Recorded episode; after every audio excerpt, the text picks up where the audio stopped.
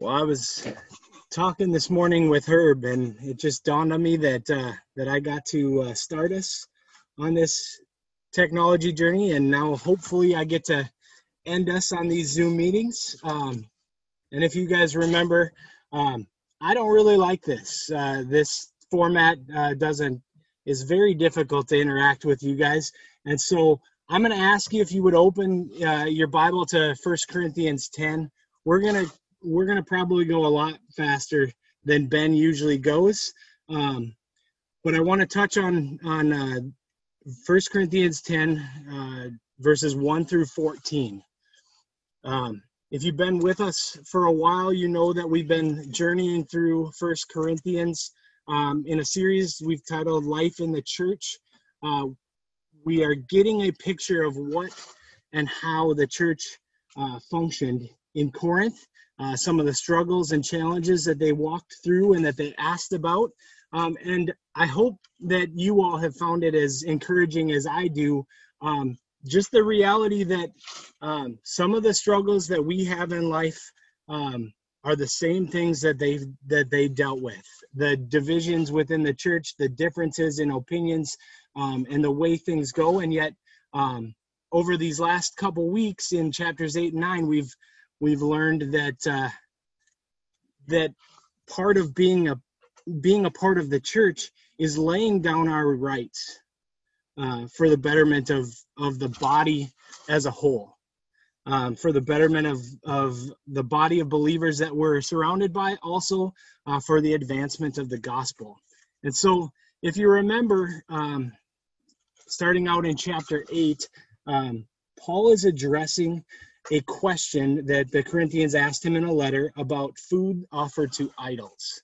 Um, and Paul, being a, a good shepherd of this church and a good elder of this church, saw the question, um, but knew that there was a deeper there was deeper things to deal with on the way to his ultimate answer. And I believe that in the beginning of chapter 10, we're going to see what his answer is to the, the question about food offered to idols. Um, but he walked us through in chapter eight um, that there's there's a knowledge, there's an understanding that idols aren't real. Um, that they're that false gods are just that they're false. They're they don't have any power, and so uh, food sacrifice really has no real significance. Um, and so we have rights. We have this understanding, and we have this knowledge um, about that. But if you look at uh, verse in chapter 8, verse 1, uh, this knowledge tend to puff up the, the believers, the, the, the ones that considered themselves more mature. They they found themselves more righteous or more right because they understood that that uh, these idols were just falsities. There there wasn't any real significance. They had no real power, and so the food sacrificed them to them was just food.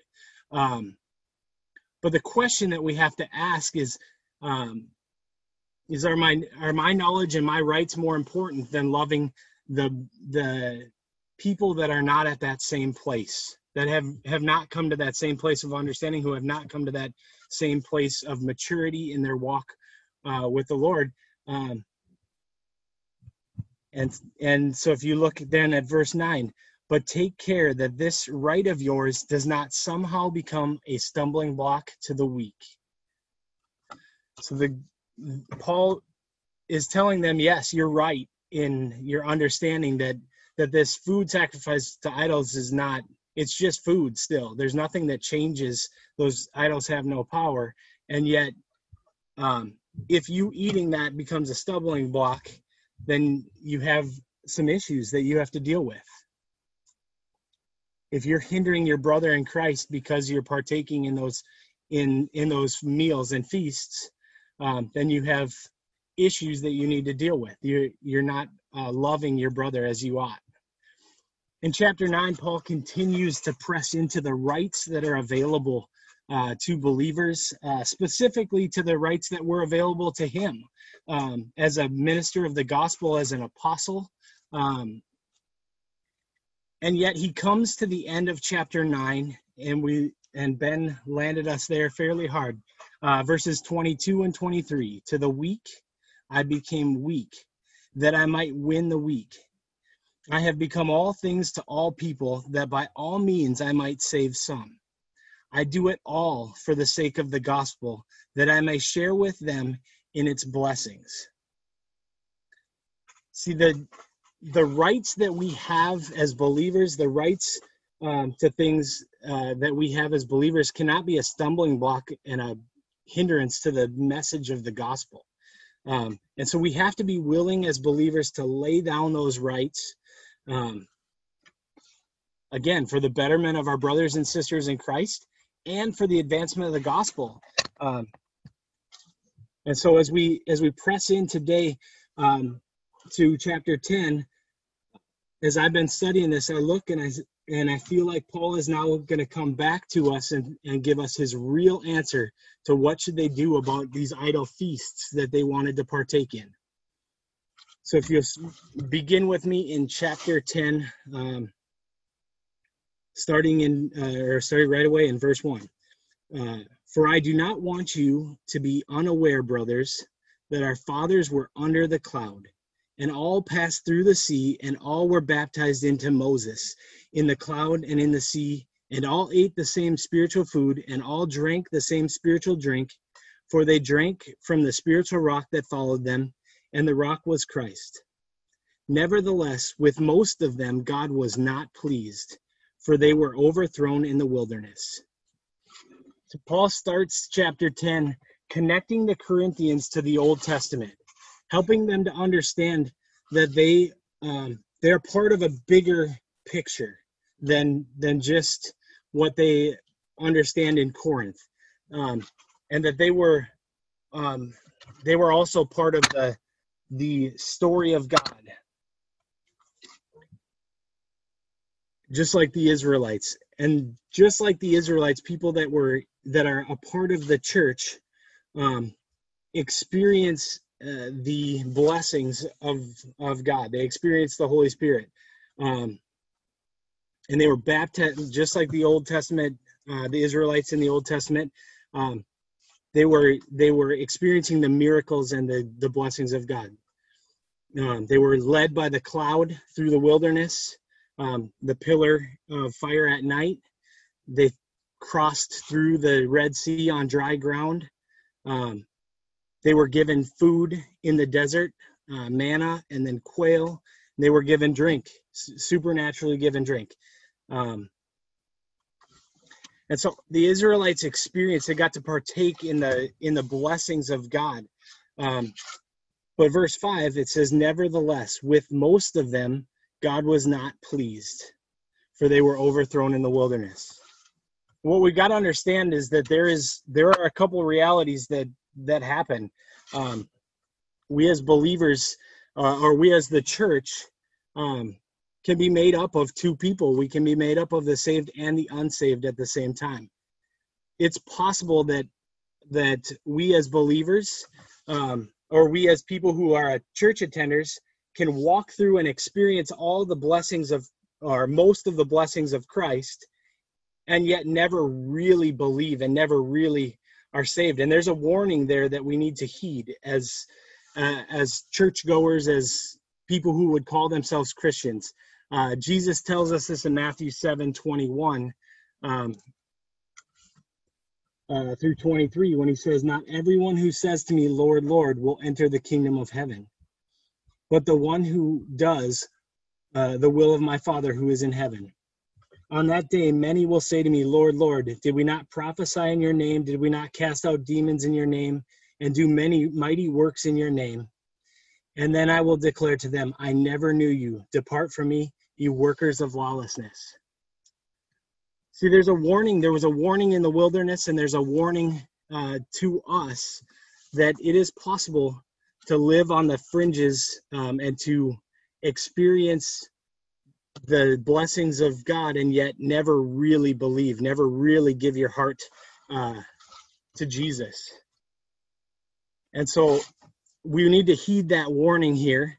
Um, but at the same time, we got to understand that that's not all of these people that that were overthrown in the wilderness. Um, as I read through Exodus and Numbers, in preparation, um, you see that only really two guys go um, get to see the promised land um, Caleb and Joshua. The rest of them all die in the wilderness. They all wander for 40 years and they go through this process of sin and repentance and sin and repentance, and yet um, only two are allowed to actually see the promise. Um, and there's no way that there was only two believers in the in the uh, family of Israel that walked through the wilderness. And so the the other reality that we see in this is that it is also possible for us to be fully believers and yet fall into a sin that God detests to the point that he is not going to allow us to experience the blessings uh, on this in this life anymore. And so we have to be aware of those things as we as we walk through this passage that um, that there's two camps. Either you're a believer um, that that uh, is walking into some sin issues and needs to deal with them, or maybe you're not a believer yet, and in that case, um, we would urge you to give your heart and give your life to Jesus, to trust Him. He is good. He can take all of your sin, and He is big enough and gracious enough, gracious enough to handle it wherever you are at as we move along in First Corinthians, uh, starting in verse 6. Now these things took place as examples for us, that we might not desire evil as they did. Do not be idolaters as some of them were. As is written, the people sat down to eat and drink and rose up to play.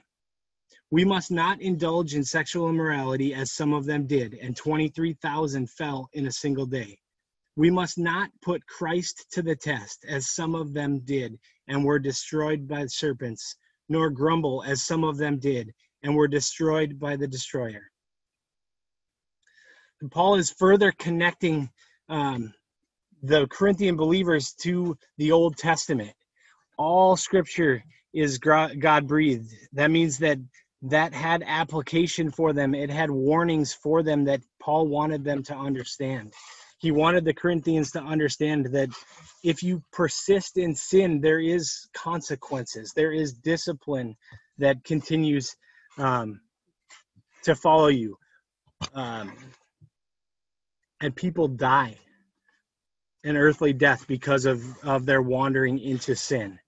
Um, this passage that the most closely ties to um, Numbers 25 and if you turn to Numbers 25, the um, verses 1 through 9. While Israel lived in Shittim with the people, uh, or while Israel lived in Shittim, the people began to whore um, with the daughters of Moab. These people, uh, these invited the people to sacrifices of their gods, and the people ate and bowed down to their gods. So Israel yoked himself to Baal of Peor and and the anger of the Lord was kindled against Israel. And the Lord said to Moses, Take the chiefs of the people and hang them in the sun before the Lord, that the fierce anger of the Lord may turn away from Israel. And Moses said to the judges of Israel, Each of uh, each of you kill those of his men who have yoked themselves to Baal Peor. And behold, one of the people of Israel came and brought a Midianite woman to his family in the sight of Moses and in the sight of the whole congregation. And the people of Israel, uh, while they were weeping in the entrance to the tent of meeting, when Phinehas, the son of Eleazar, son of Aaron, the priest, saw it, he rose and left the congregation and took a spear in his hand and went after the man of Israel into the chamber and pierced both of them, the man of the Israel and the woman, through her belly. And the plague on the people of Israel was stopped. Nevertheless, those who died by the plague were 24,000 you see in in this illustration in in the old testament the people started by taking wives and sleeping with the daughters of moabs and then it trickled into um, more sin and more sin and more sin which ended up in in worship of a false god. And our scriptures tell us that we have a jealous god. And so paul uh, wanted to wanted the Israel or wanted the Corinthians to see um, that there's some seriousness about idolatry. There's some seriousness and some consequences to idolatry um, that is bigger than the rights that they believe they have. Verse uh, 1 Corinthians verse 10 or chapter 10 verse 11. Now these things happen to them as an example, but they were written down for our instruction, on whom the end of the ages has come. Therefore, let anyone who thinks he stands take heed lest he fall. We come back to uh, verse uh, chapter 8, verse 1. The people that that think they stand firm, that pride of your walk with the Lord, that pride that that wells up in us, um, that puffs us up. And Paul warns them that if you think you're standing firm, you might fall. So then we get into verse 13, and this is one of the most beautiful promises in Scripture. No temptation has overtaken you that is not common to man. See, all of our sin is common. There's not any sin that you're stuck in that is unique to you. It's common to all of us. A, a desire to um, or a temptation to disobey uh, God, to walk in ways that are not that are contrary to His best ways for us, is common to man. It does not matter what sin you're stuck in, uh, whether you're a believer or an unbeliever today. It doesn't matter what you're stuck in. It's common. There are other people that struggle with that, and there's some beauty in that for us as a church and as a family. Um, that you can know that there's there are people that have walked the path that you've walked and that's the beauty of of congregational life is that god wants to bind us together that at calvary church when we're walking through some dark stuff there may be somebody in our church who's walked through that who's further along through that same dark stuff that can come alongside that can step into the mess with you and say i've been here I know what you're going through. I know the pain and the hurt uh, of that sin struggle. Um, and I'm going to walk that with you. It's common to man. So I want you to be encouraged today, Calvary, that um, if you're struggling and, it, and you're fighting against sin, um, be okay with with that, and be okay. Not that that you're failing in your sin, or not that that uh, you're sinning, but be okay that to be okay enough to talk to people about your struggle so that you can find those people that have walked that journey that can help lead you through because God is faithful and he will not let you be tempted beyond your ability. And understanding that um my when Paul says this in the scripture, he's not talking about my personal ability to stand up against sin. Um it's not my ability that's apart from Christ, it's my ability through Christ that is that ability that he will not let us be tempted past. Our God is faithful that in Christ we have the ability to stand against our sin.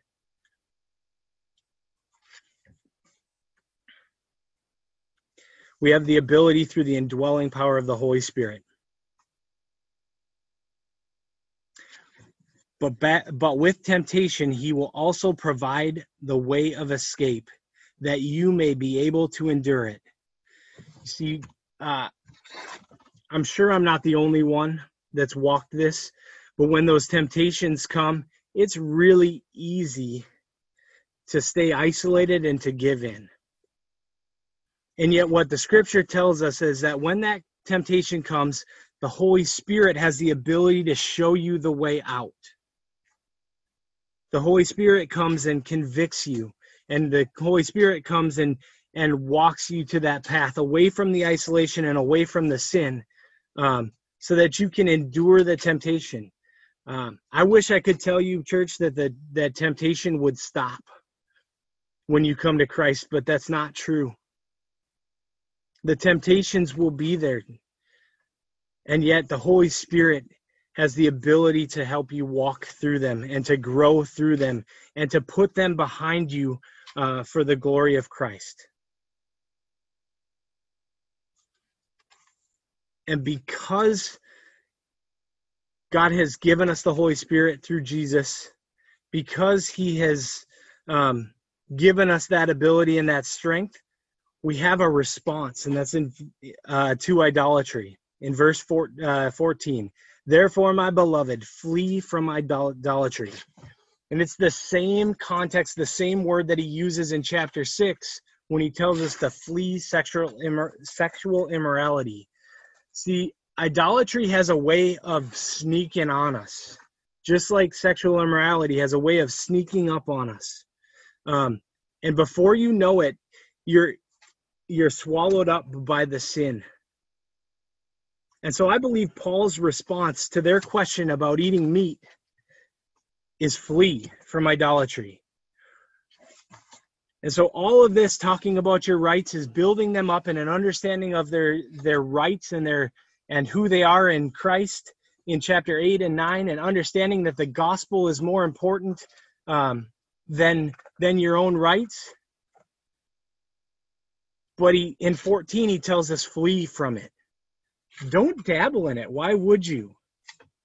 Um it's gonna it's going to draw you in just like it did in numbers 25 it started out maybe innocently and it and as a desire for for women to become their wives or for whatever reason and it and it spiraled out to um, worship of baal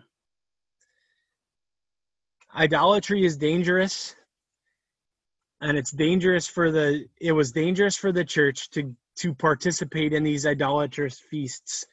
Um, even though uh, their christian right uh, their understanding their knowledge and their conscience allows them to partake in that deal it's they they can do it without uh, falling into sin. And yet paul says flee. He says run from it. It's it's you you might be able to do it, but you might not. You might fall. Um,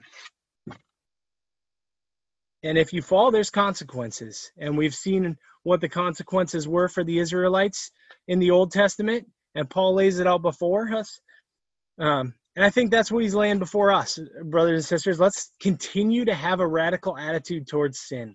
Let's continue to um, to see sin as what it is a, a, a disobedience uh, and a, a leaving of um, of our heavenly father and our lord jesus uh, for the things of this world. Um, and understand that in some cases you need to run from that. You need to flee and stay and keep a, a healthy gap between you and the sin.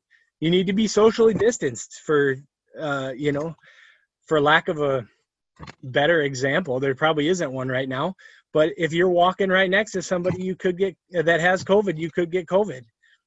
But if you're six feet away, the the chances are a lot less. And so let's flee from immorality. Let's flee from um, from these feasts, even though we can with with our knowledge can understand that that that's just food that that those gods aren't real but maybe our brother can't or maybe our sister can't or maybe they'll struggle where we wouldn't. Um, and that comes back to our rights and why we would lay them down.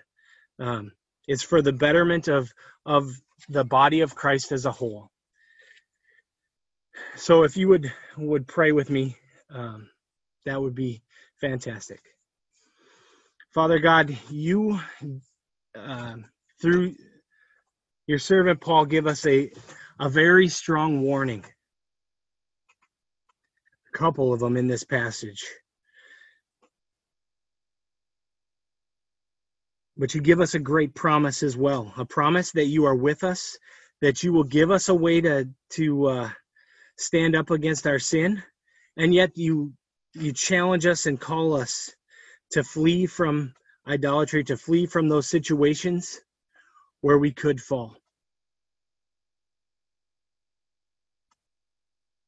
And so, Father, I just ask that you would continue to grow us as a church, uh, continue to uh, help us to to love one another well, that we would um, that we would care more about the gospel and we would care more about our brothers and sisters in Christ than we do our own rights um,